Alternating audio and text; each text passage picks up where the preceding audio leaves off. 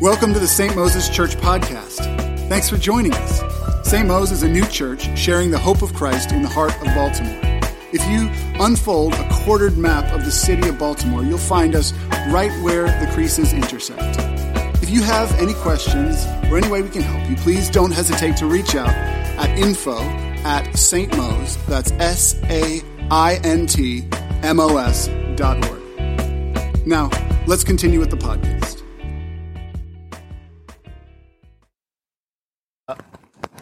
Well, good morning, St. Mose. Oh, okay, good. All right, we're awake. Um, as uh, Pastor Sam had said, my name is Cameron Williams, and I am Pastor Kimberly's husband, uh, Caleb and Carter's father, and most importantly, God's child. And before I begin, um, as a tradition that I kind of grew up in, you always thank the house um, that invited you to speak. And so I wanted to thank um, Pastor Ian, members of the preaching team, um, for trusting me to share God's word for this morning. And this is an opportunity I do not take lightly, and I'm grateful for the trust and being able to speak with this community. Um, I started myself uh, introducing my identities for a couple of reasons. Um, one, because they are identities that really matter to me. Um, due to my identity as a father, I am usually at home or in the nursery on most Sundays, which is probably the reason why some folks have never seen me a day in their life. Uh, um, but my identity as a father is very important with, uh, to me, and even though it impacts my ability to communicate or connect with this community, I am grateful for the way this community, St. Mo's, has extended uh, their warmth and grace to me. Um, I appreciate the fact that this community um, really means it when it says, uh, takes the scripture seriously when it says, uh, Jesus says, let the children come unto me. I don't know folks grew up in a church tradition where um, I grew up in, where they loved your children, but if they saw your children coming or sprinting to the stage, they would tackle them. and so I'm grateful here that this is not that type of church. um, the other identity that matters a lot to me is my uh, identity as a husband um, to Pastor Kimberly. And I, I, preface it like that because, in my experience of um, being married for 10 years uh, to a female clergy member, it's oftentimes helpful for people to know that our identities are connected as she walks into her purpose and calling. Um, I say this because um, in the same spiritual authority that Kimberly operates here in this space, that is the same spiritual authority in which she operates in our home. And we as a married couple talk a lot about how to steward that appropriately. And I think sometimes that's helpful for people to know. Um, and then, most importantly, God's child. This identity is key because um, life happens. Um, there are a lot of praises and victories and times where we come before God and we're thankful, but there are a lot of bad things that happen in life. And those bad things often impact how we think about our identity as God's children because we're thinking, well, if I love my children, and I do, and something bad happens to them, I want to swoop in immediately. I want to stop it from happening. And sometimes when things happen to us, we're thinking, well, if I'm God's child, well, why didn't God stop that thing or why didn't God swoop in? And so we have to remind ourselves that we are God's children, regardless of the bad that happens in our life, um, and regardless of the good that happens, because um, God cares for us. Um, he watches over us. He gives His angels charge over us to keep us um, in all of our ways, and that doesn't change if bad or good happens. Now, the other reason why I talk about identity is because of the context for which I'm preaching. Today, we will be talking about the transfiguration of Jesus, which I believe is a passage of scripture rooted in identity. And it seeks to answer the question, who is Jesus? And, um, and Jesus, in answering that question, um, works through his identity and how does he steward his purpose. So, um, that we have a more detailed picture for today's sermon, I'm going to expand the scope a bit um, of the narrative. Usually the narrative is the transfigurations, Luke 9, 28 through 36. I'm just going to expand it a bit um, for 18 to 36. I, my goal is not to be before you too long, and I know folks get worried when a preacher says that, but I am a parent of two young children, so their tolerance for how long I can be up here is very limited. so let's go ahead and read, starting with Luke uh, uh, 9, 18 through 36, NIV. I'll read it, so um, don't worry about screens unless you want to pull out your own Bible.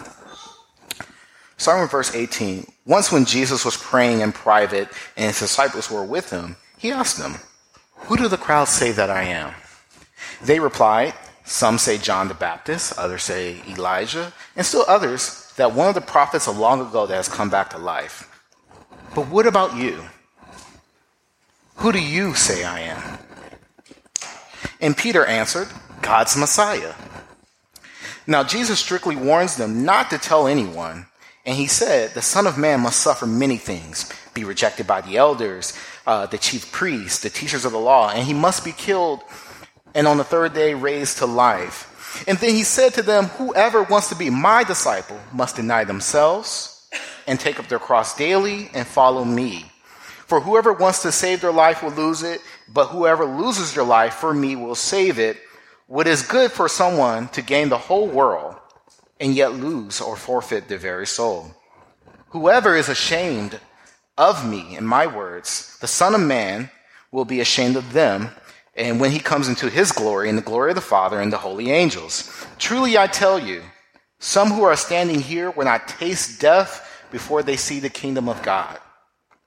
Now, about eight days after Jesus makes this proclamation, he took Peter, John, and James with him up on a mountaintop to pray. And as he was praying, the appearance of his face changed, and his clothes became bright as a flash of lightning. Now, two men, Moses and Elijah, appeared in glorious splendor, talking with Jesus. They spoke about his departure, um, which he was about to bring to fulfillment at Jerusalem. And Peter and his companions were very sleepy, but when they became fully awake, they saw his glory and the two men were stand- and the two men standing with him. Now, as the men were leaving, Jesus, uh, uh, leaving Jesus, Peter said to him, Master, it is good for us to be here. Let us build three shelters, one for you, one for Moses, and one for Elijah. He did not know what he was saying. Um, and I, I, love that part right there. you know, God bless him. Bless his heart. As a now, while he was speaking, a cloud appeared and covered them, and they were afraid as they entered the cloud. A voice came from the cloud saying, This is my son, whom I have chosen. Listen to him. And when the voice had spoken, they found that Jesus was alone. The disciples kept it to themselves and did not tell anyone what they had seen. Let's pray. Dear Lord, thank you for today. Thank you for this occasion to come before you and your people. Lord, I pray that your spirit, um, as in the passage, would descend on this place, will give us uh, an understanding of who you are. Lord, I, pr- I, pray that as I speak, that you will begin to add into my language, my speech, that you will bring clarity, Lord. Lord, I pray that as we walk away from here, that we have a greater understanding of who you are um, that we'll be able to walk into our God given purposes, that we will steward our identities, that we will um, find places where we are affirmed and have proper fellowship. In Jesus' name I pray. Amen. Now, church, one of the most beautiful, liberating things in the world is to converse with people who get you. Like, they know you. You know what I mean? Like, they understand and appreciate the context for your why. They understand and appreciate the context for why you may have left a relationship, uh, why you have that fear, uh, or why you are passionate about a particular subject matter. Um, they get your purpose. Like people who know you, they appreciate how you steward your identities. They make space for your calling. And with people who get us, we don't find ourselves apologizing for who we are. I truly believe it is one of life's greatest joys to be known. And when I say to be known, I mean being known is when we are, uh, when we and the people we fellowship with um, have a clear understanding of who we are. That is our personalities, how we hold our identities, and the weight of our stories. That's the pains and the victories. And when they know us, they have a proper respect for our purpose, the things that motivate us, the things that get us out of bed in the morning. Um, last month, uh, Kim and I had the honor of attending a memorial service for a friend who passed away um, at a very young age, at the age of 33. And even though she was young, she lived um, uh, a very full life. Uh, she had achieved a tremendous amount of success. She had um, had her doctoral degree. She was a PhD. She was well traveled. Um, and at the time of her passing, she had just became uh, named as a tenured professor at the university where she was working. Um, and saying all that, the most important thing was that she lived, right? But one of the most beautiful things about that memorial service was, despite the people that are meeting her at various points in her life, there was a large sense of um, unity and commonality in how we spoke about her. Uh, so, for example, uh, Kim and I met her at 19. And when her, her colleagues and folks who met her later on in her career spoke, the things that we would say as people who met her at 19 were very similar uh, to the things that her colleagues would say about her. And that just demonstrated how loved and how known she was, despite her brief time here. And especially within the context of a funeral memorial service, that's, that is a high honor. Um, growing up, I had the unfortunate pleasure of attending uh, funerals, but one of the things that made a lot of folks nervous was when they would say, all right, we'll give the family two to three minutes to say something. Um, and when I was growing up, that was really like five to 10 minutes. And then you never knew what that person was actually going to say. Um, and so here, there wasn't that. It was literally, I said something, um, Pastor Kim said something, a, a, friend said something, but we all were saying the same thing. Um, that to me demonstrated the beauty of being known. But on the, on the other side of that coin, the most frustrating thing in the world is to engage with people who do not get you it feels as though no matter how much you contextualize, no matter how much you contort, how much you explain, bare your soul, when people don't get you, you are either offensive to them or you're just a means to a very specific end. And most of us, unfortunately, have to interact with a world that does not get us and has no intention of getting us on a daily basis. And is the other unfortunate part is that these interactions can shape how we understand ourselves, our identities, and sometimes it feels as though the only reprieve that we may have may be an intimate relationship. And unfortunately, even in our close relationships, there's no guarantee that the person we're conversing with on a daily basis, that we're in love with, that we're in partnership with, even gets us. Um, now, about a month after Kim and I uh, had gotten married, um, we were living in a little apartment in Owings Mills and we had an argument about whether I actually knew her or not.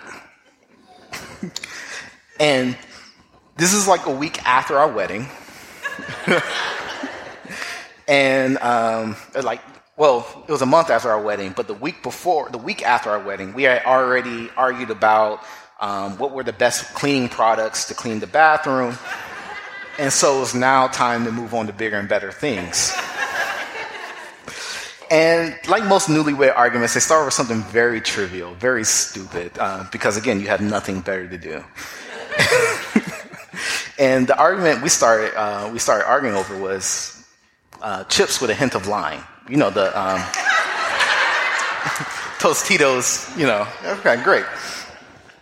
See, you have to understand, uh, and so to understand this is um, Pastor Kimberly and I had dated for about five years, right, um, before we got married. And prior to our marriage, um, during this entire time, whenever we would go on dates, hang out, um, she would always bring chips with a hint of lime for us to share.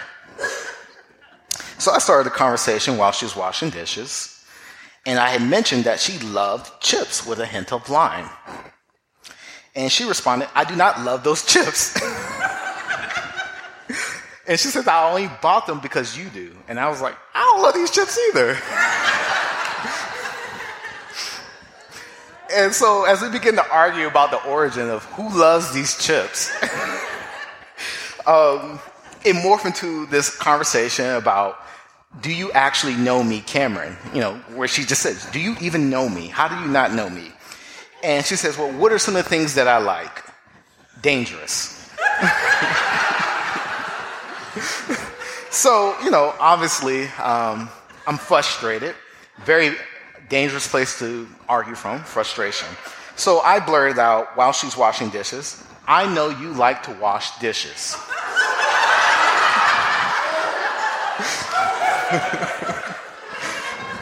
and mind you, she's washing the knives at this point in the conversation.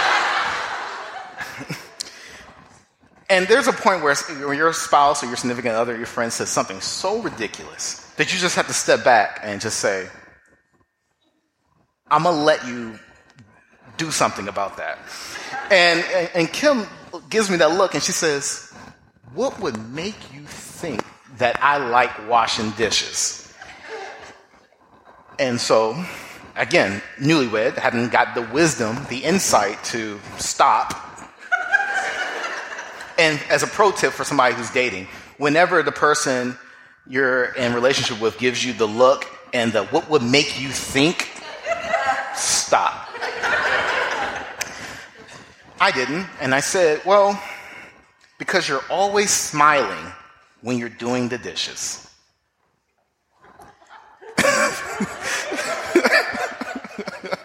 and, uh, well, needless to say, that was not true. My wife does not like washing dishes. I don't think any of us do. Um, but, um, and it became abundantly clear about a month into our marriage, I did not know my wife. Uh, I will hope that I'm a little bit better now, but this is the frustration I'm talking about when you're engaging with someone who doesn't really know you. They take what you do, a function, and define that as your identity. And so when we're doing this, uh, when we are engaging with folks who don't know us, again, function as part of identity, identity, or they create these artificial limiters on what we can actually do. Um, because you need to fit within a particular box for them. And it can be, again, it can be very frustrating. And I think no one feels that frustration more or identifies with our frustration more than Jesus. Um, now, when we talk about Jesus, during his time on earth, he operated in, in, multi, in many identities, but the ones that we often see within the scripture is the identity of the Messiah, that is the anointed one, the, um, the hope, God incarnate, and the Son of Man, that is his human identity, his human sense. And I feel Jesus' frustration because if you have Luke, the text of Luke, where they open up with this proclamation about who Jesus is and how he's like the one that is coming to deliver us, and you have angels, you have the wise men coming in, and then you have um, the righteous men a random prophet coming off the street and say, Mary, your child is special. And then you have his cousin John, who was told that, you know, we're preparing the way for him because this is who the Messiah is. And despite having all these things, Jesus' messianic identity was constantly questioned by the Pharisees, despite having all the evidence that he is who he says he is. And in addition to having his identity constantly questioned, he had to remind his disciples all the time that he is that guy. You know what I'm saying? Like, even though I have the power, I got to keep telling them. So, for example, in Luke 7, Jesus raises the widow's son from the dead. Um, and then later on, while they're on the boat, in this storm, and the disciples are worried about whether they're going to drown, they're scared, and Jesus cal- uh, calms the storm. And in return, the, his disciples say, Well, who is this? Who is he that can command even the winds and the waters to obey him? Again, think about how frustrating that is to not be known you have to imagine, um, like, Jesus is giving them every sign that, again, that he's the Messiah. He's literally reversing the course of life itself. He's literally doing all these miracles. And then for the disciples, he engaged with them in such a manner that let them know that he is the Messiah. He, uh, when he went and selected his disciples, it was done in such a way that they even said, "You are who are you but the Son of God?" And he prayed for these people. And he prayed for these disciples that he selected. And still, at the end of all that, they still didn't really know him or get him. And, um, excuse me. Again, and this goes back to the limits that people's place on us. Now, on the other side, um, looking about the broader community that saw Jesus. Uh, Jesus was beginning to build his reputation as a miracle worker, um, a liberator, and a, a proclaimer of God's forgiveness and in doing that, he was also challenging the status quo. But if we look at the beginning of chapter 9, he was still um, an unknown to the community. They had asked him, well, who is this guy that's sending his disciples to heal folks, or raise them from the dead, and do these things? And they were like, I don't know. John the Baptist, Elijah, maybe Moses, I don't know.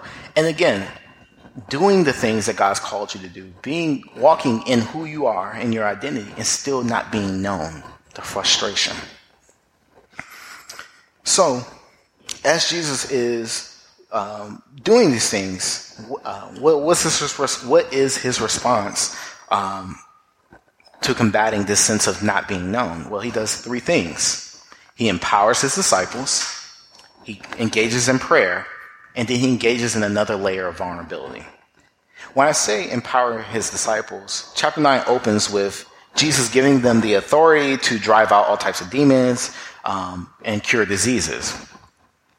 Um, and in doing that, he's affirming to them his identity as the Messiah um, and that he's someone worthy of being followed. Uh, because there is an aspect of leadership and discipleship where you not only teach the people that God has stewarded and given you um, authority over, um, but you also empower them to do the things that you have called them to do, uh, or through the, um, the, that you that you've been called to do.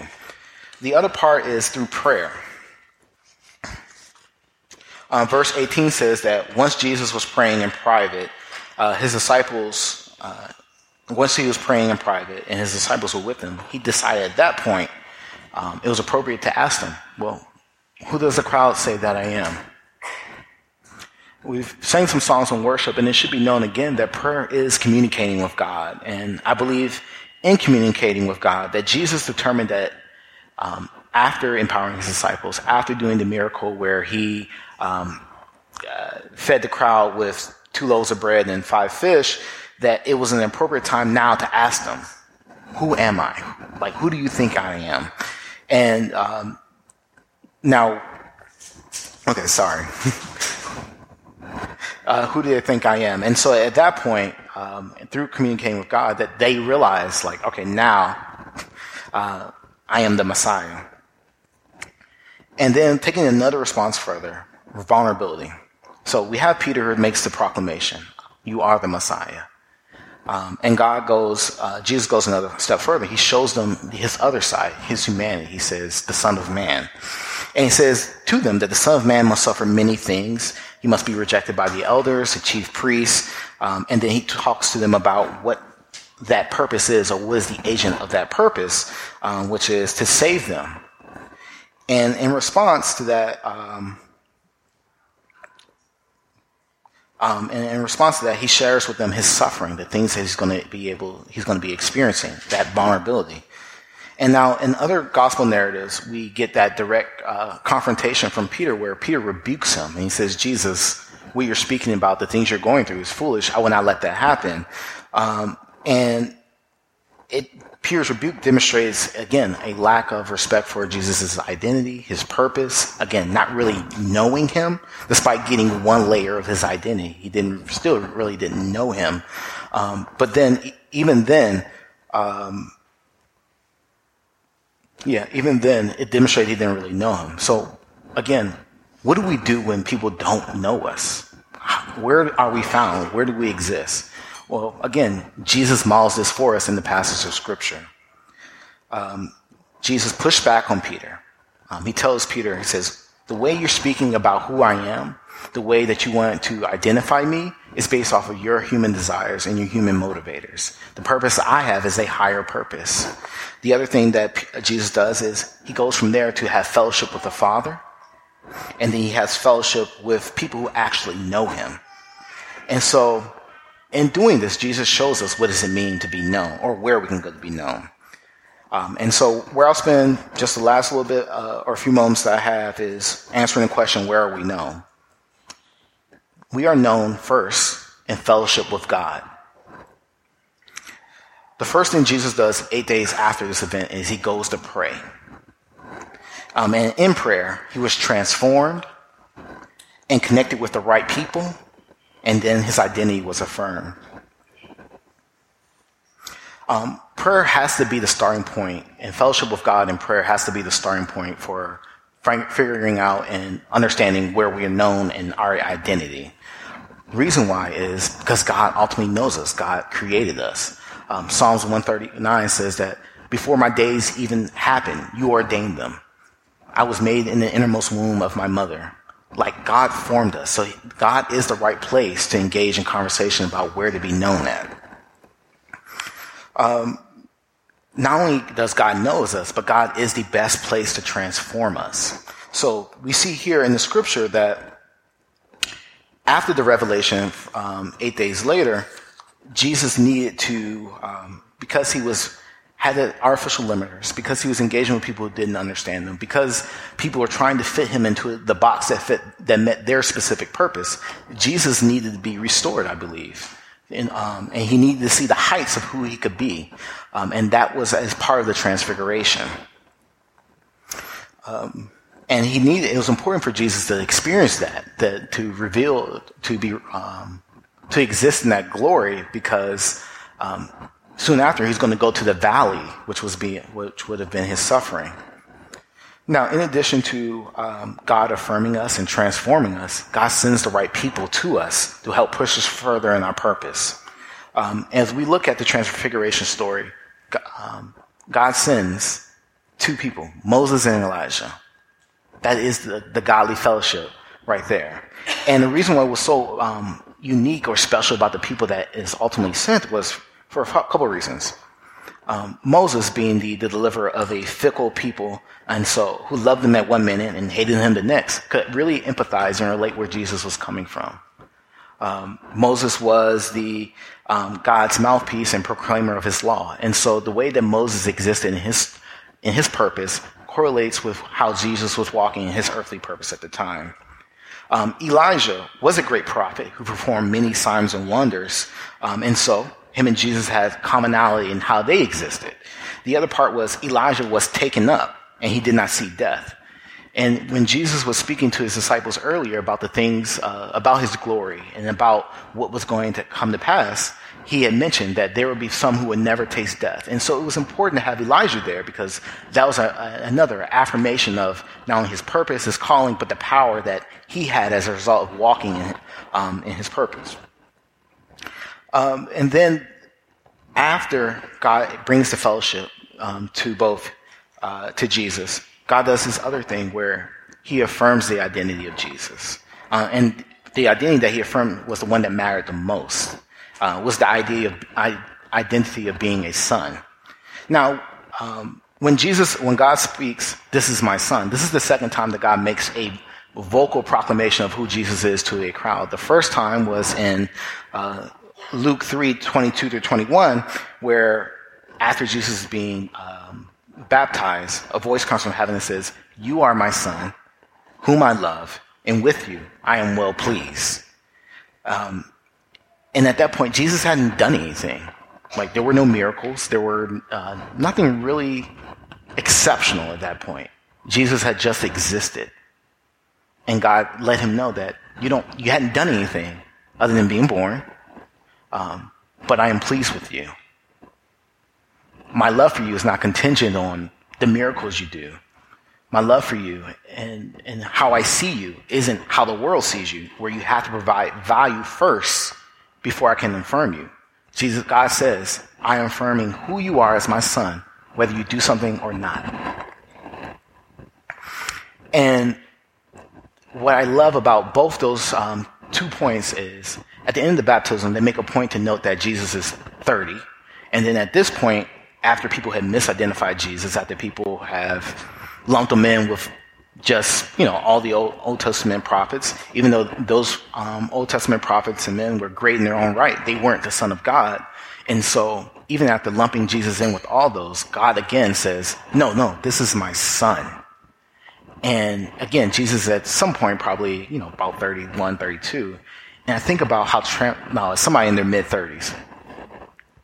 And I think about how transformative that is to have someone look at you after you've lived some life, and in your 30s, you're doing a bunch of striving. You're doing a bunch of, I'm trying to figure out who I am. What is my impact on the world? And for someone to kind of cut through all those things and just say, I see you for who you are, what you really mean. Um, I just think um, the words of that really carried and sustained Jesus because, again, um, he's striving. He's trying to, he knows that the real suffering is coming, and his father still sees him and looks upon him with love, um, regardless if he did anything or not. Um, so again, in fellowship with God, we are intimately known and affirmed and transformed according to the purpose that suits our calling, um, which is different in the way that the world seeks to transform us. And we are directed to godly fellowship. Um, that is fellowship that ultimately gets us and gets the story that we're on. And the reason I want to spend just a little bit of time here is that taking time to know God, that is to have fellowship, conversation with God, is just as important as taking time to um, understand yourself. Um, because the more we know God, the more we commune with the Father, the more we converse with the Father, and, and get in the Scripture, the more we will understand about ourselves. Because um, our purposes aren't, uh, who we are and our identities aren't separated from our connection with the Father. Again, this is someone who has counted your days before um, they were ever days to begin with. Um, and so that is the appropriate place to begin with as we think about how we steward who we are. Um, now, the other important thing that Jesus does where he goes to being known is having the right fellowship. That is having fellowship with people with common purpose um, and who are also believers of who God is. Um, Luke uh, 9 30 through 31 shows us that as Jesus is praying, um, shows us that as Jesus is praying, um, two men appear, Moses and Elijah, as I talked about a little bit before about um, why they were there. The thing that was important about Moses and Elijah, in addition to their test, um, in addition to their purpose, was how they appeared before Jesus. Jesus is transfigured. He's transformed into his state of glory, the glory that he told his disciples that he would be presented before, um, should they not be ashamed of him. But then Moses and Elijah also come um, to a similar, appear before Jesus in a very similar state as well. When we are in right fellowship with people who get us and understand us, um, there's commonality in how we look. Now, we may not all look the same because, you know, everybody's different, but the way that we engage with one another, there's commonality in how we look and how we think, right? Um, and then the other part was they affirm their appearance is an affirmation, again, of Jesus' identity. Jesus says again, there are saints, there are folks of old time who will come before, uh, who exist in glory. And so where they come in um, as part of that fellowship, they also come in glory, showing again to the disciples, had they been awake, um, that I'm not just getting up here spitting up words uh, or saying anything. Um, I am the truth, the way, the life. What I am saying comes directly from the Father. Look at the glory that these folks are existing in. Um, now, uh, and so then it becomes clear that Jesus, now transfigured, no longer has to actually dim himself.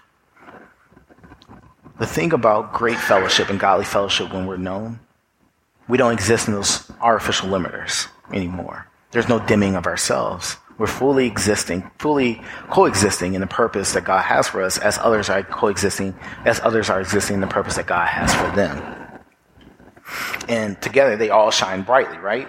So then the other part was um, the conversation that they're having. The Bible says that they were converse, they were having conversation with uh, with Jesus about his departure, or what it means is his exodus, um, meaning it as the um, the confirming the fulfillment of the promises that were made during their times. Uh, both prophets had testified of another deliverer or another um, uh, yes, as another deliverer that was going to provide eternal uh, salvation. And so when they were speaking with Jesus, um, they were uh, speaking about that.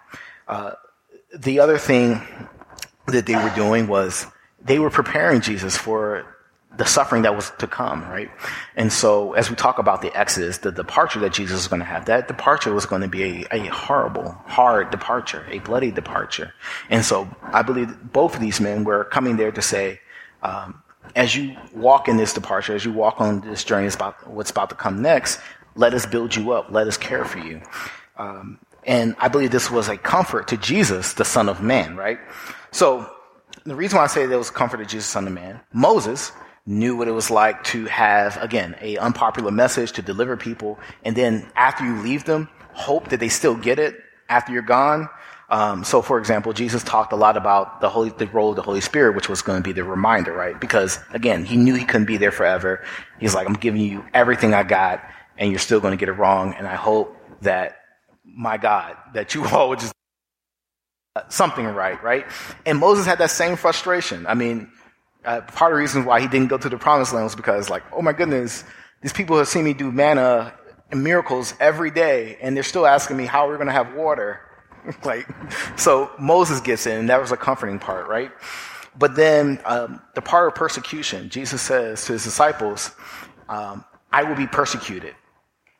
I will be shunned and I will be ashamed. And Elijah got that, right? Because Elijah was persecuted by Queen, uh, by Queen Jezebel. He was persecuted by the, by the prophets of Baal. And so Elijah's there to say like, like, bro, like, I'm, I'm locked in. I'm with you. Like, I get it because this is what happened during my time. And I believe that was a, a source of comfort as opposed to the conversations he may have had with the disciples who were just like, no, no, Lord, that won't happen to you, right? So the thing here, as we're bringing it back, is that godly fellowship confirms the words that God has spoken over you and the identity that God has affirmed within you. Godly fellowship will always affirm and add perspective to your calling because these are people that God has directed um, to walk alongside you. So if having fellowship with God and if having fellowship with godly community is where we are ultimately known. Well, how do we get these things, right? Starting first, how do we get godly fellowship? Uh, you guys got we got to read our word, right? You got to read the Bible. There's no just no way around it.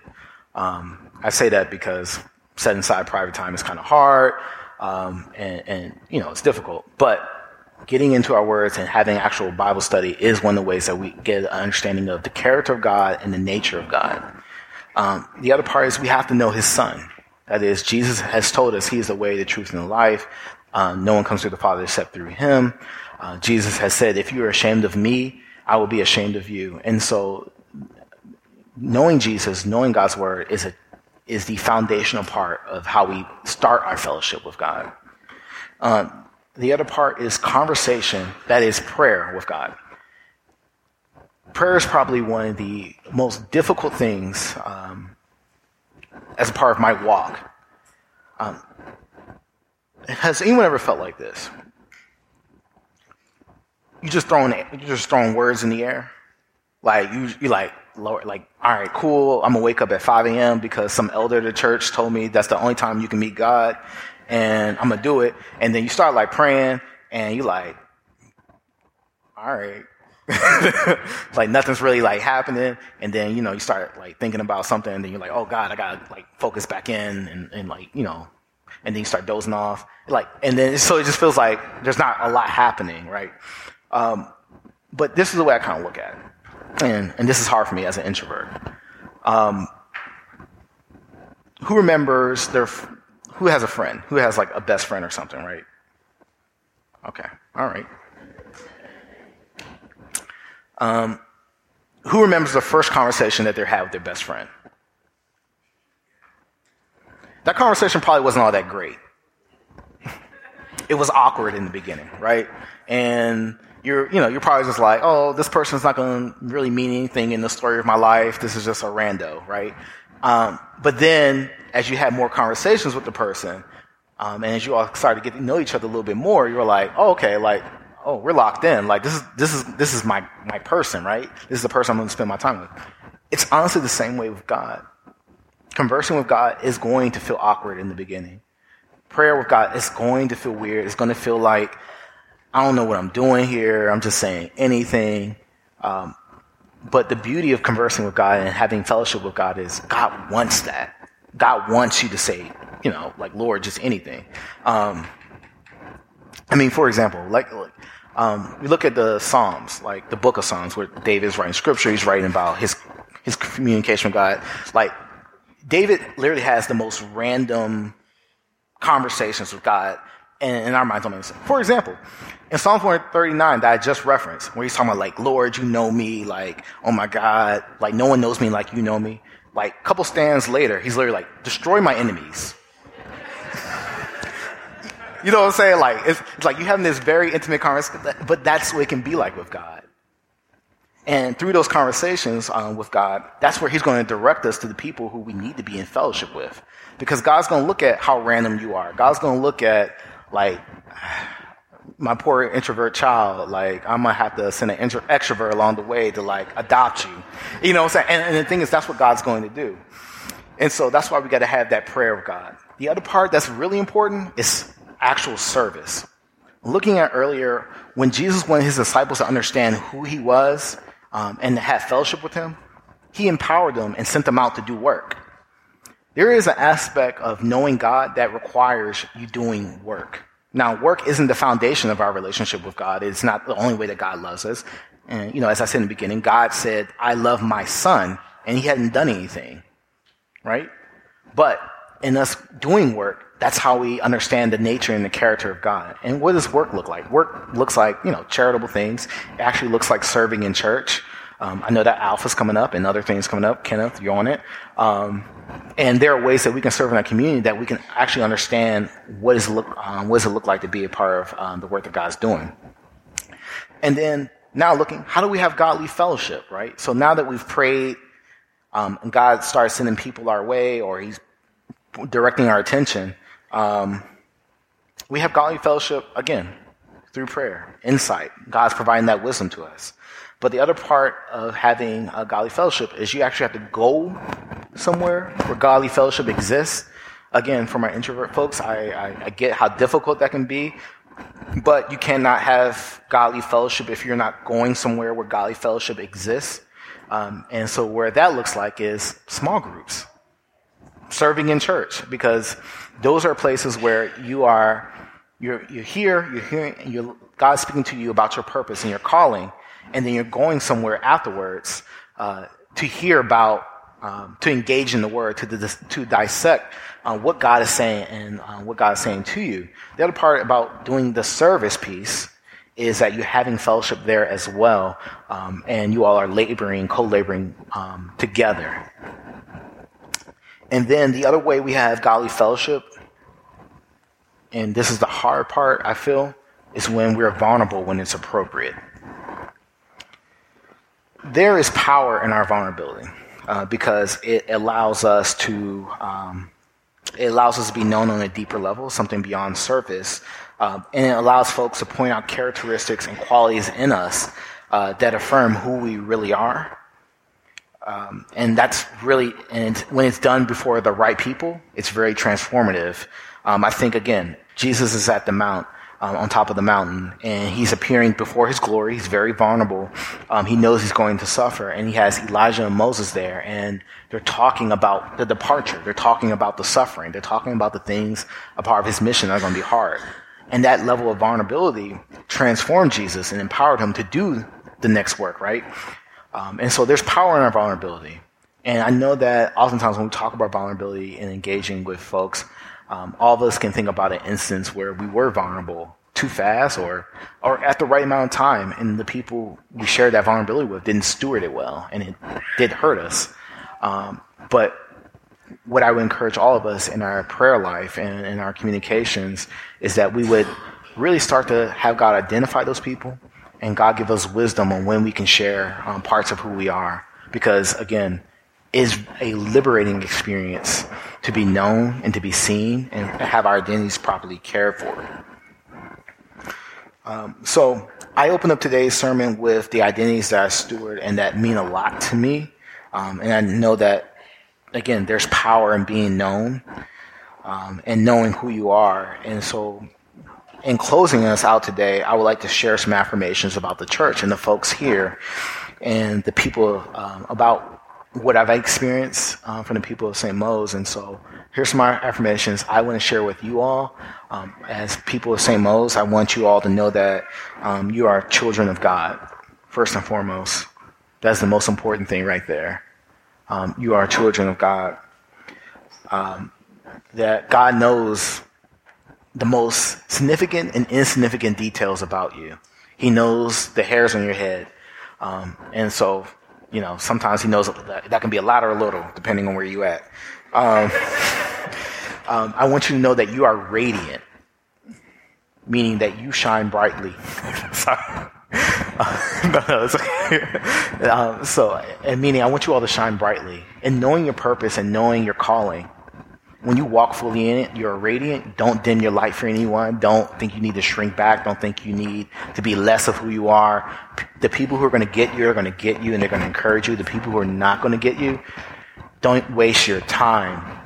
I, I, and I mean it. Don't waste your time trying to contort yourself for people who don't get you. Shine brightly and shine radiantly. Um, and then lastly, you all need to know that you're called and anointed for such a time as this. Whenever you look at something and you think that maybe I'm the person to do this, you are the person to do it. If you're waiting, if you think you need to wait till you're more qualified, if you think you need to wait until um, you have the next degree, the next whatever, um, one, pray for wisdom about when to act.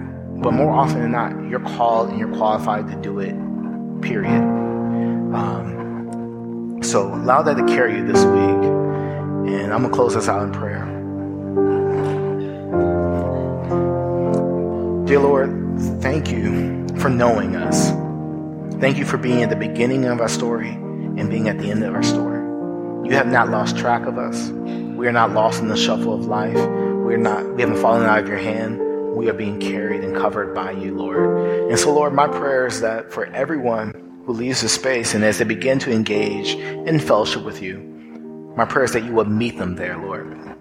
Meet them at whatever time that they take to meet with you, whether it be a, a early time at 5 a.m., whether it be between the time when you're putting the kids down, Lord. Meet them there.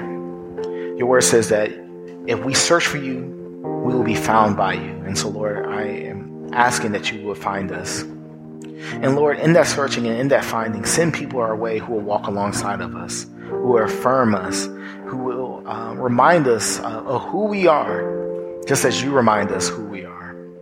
Allow us to be bold and courageous as we carry our identities, as we walk into our calling. And let us go from here having a better relationship with you and a better relationship with our brothers and sisters. Is in Jesus' name I pray. Amen.